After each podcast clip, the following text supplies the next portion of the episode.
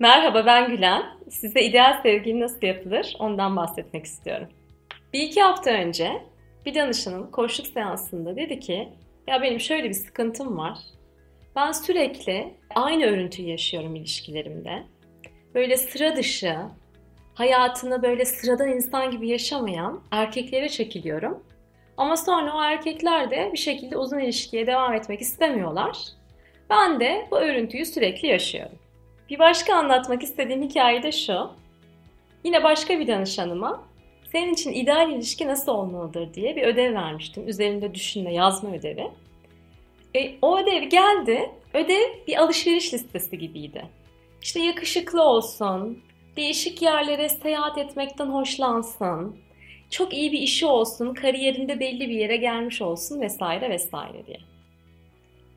E, alışveriş listesiydi ve karşındaki insana da aslında bir insan olarak bakmaktan ziyade bir nesne olarak bakıyordu.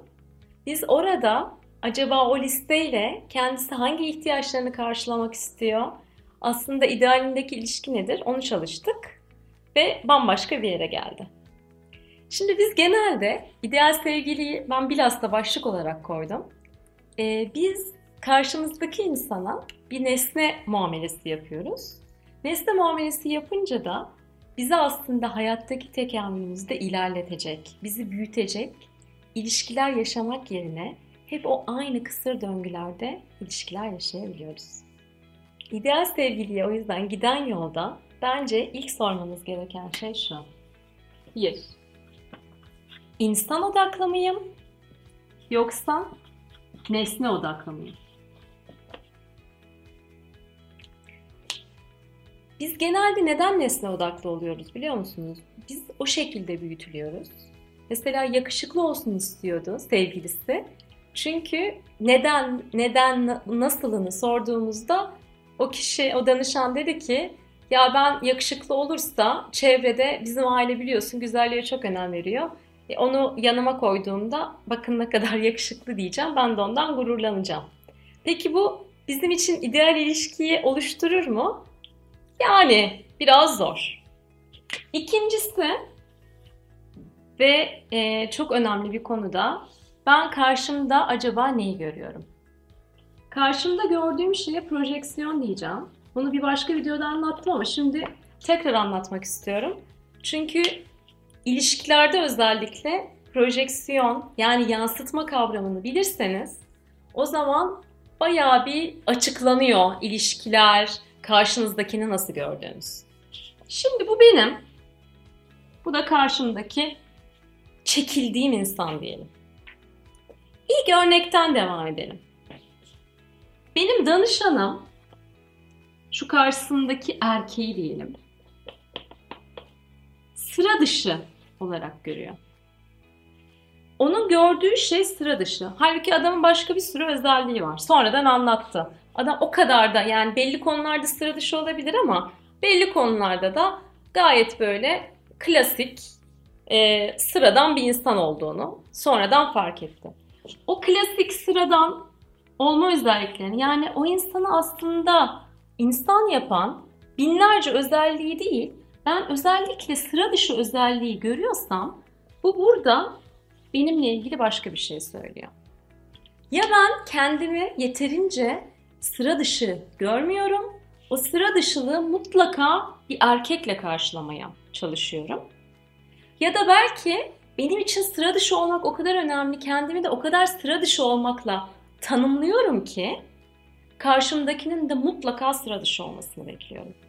Yani burada bu eksende sıra dışı ve sıradanlık ekseninde benim ruhumun tamamlayamadığı bir şey var. Peki bu eksenlere hadi gelin bakalım.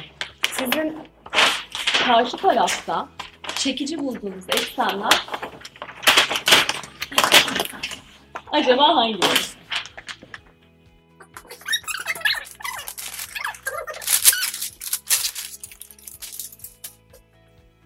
Tek arızamızı giderdiğimize göre şimdi hadi gelin sizin için acaba karşı tarafta özellikle baktığınız o özellikler, o eksenler hangileri? Benim danışanım için mesela sıradan insan olmak, sıra dışı olmak. İnanılmaz önemli bir eksen. Eğer ben şuralarda hareket ediyor olsam, durumun getirdiği gibi, gerektirdiği gibi, o zaman bu eksenle ilgili benim bir problemim olmaz. Karşı tarafta da özellikle o özelliğe bakmam. Mesela cimrilik, bonkörlük örneği vermiştim bir başka videoda.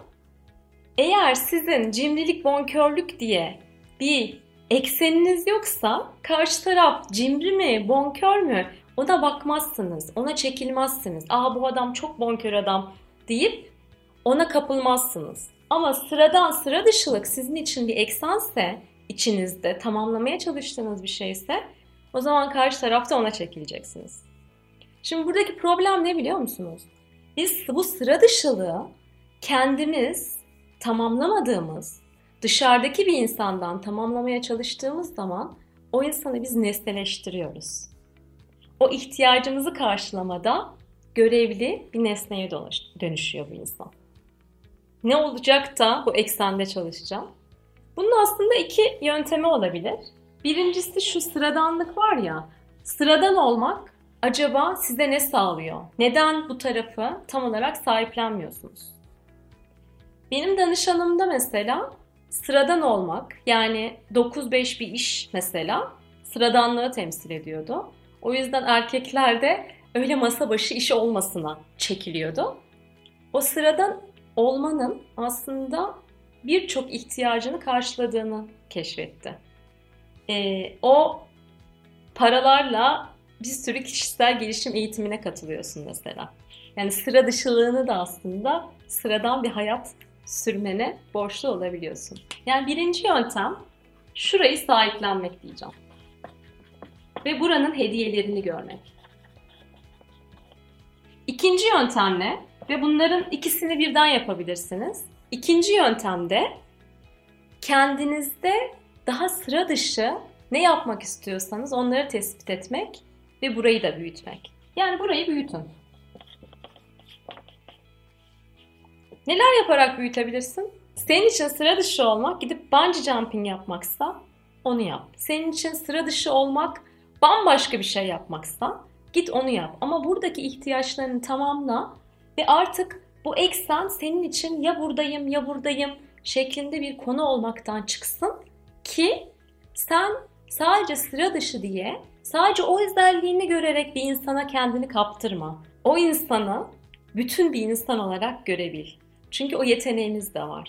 Eğer bunlar üzerinde çalışırsak yani kendi eksenlerimiz üzerinde o daha bütün olarak görebildiğimiz ideal sevgiliyi de yakalayabiliriz. Şimdi size küçük bir hediye vermek istiyorum. Bir koşluk egzersizi vermek istiyorum. Oturun, karşı cinste çekildiğiniz, ben diyeyim 3, siz deyin 5, özellik yazın. Sonra bu eksende onun karşılığını bulun. Siz acaba kendinizi nerede görüyorsunuz? Ve bu özelliklerle ilgili mesela diyelim ki sıra dışıya mı çekiliyorsunuz? Bir düşünün acaba ben burada mıyım, daha çok burada mıyım diye. Sonra o kelimeleri tespit edin, o 3-5 özellik için kelimeyi ve o her kelime için 6 dakikalık yazı yazın. 6 dakika yazı şöyle yazılıyor. Serbest çağrışımla yani sıra dışı yazıyorsunuz. Sonra o sıra dışı kelimesi size ne çağrıştırırsa onu kağıda döküyorsunuz. Bilinç dışınız dökülüyor o sayede.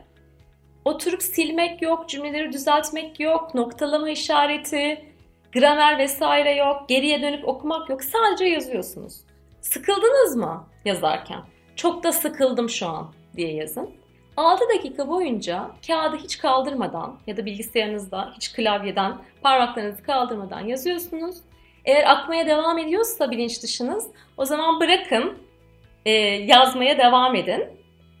Ve bittikten sonra da ister birkaç saat sonra, ister bir gün sonra bir okuyun. Ne keşfedeceksiniz kendinizle ilgili? Oradan belki sizin için anlamlı aksiyon planları, eylem planları da çıkarabilirsiniz. İdeal sevgili nasıl yapılırdan? Yani bayağı nesneden girdik. Kendimizi nasıl tamamlarızdan bağladık. İlişkiler çok önemli bizim kendimizi büyütmemiz, geliştirmemiz için. O yüzden de karşımızda ne görüyorsak e, bu bizim kendimizi büyütmemiz için e, çok güzel bir ayna. Hepimize büyüdüğümüz, büyüttüğümüz ilişkiler diliyorum.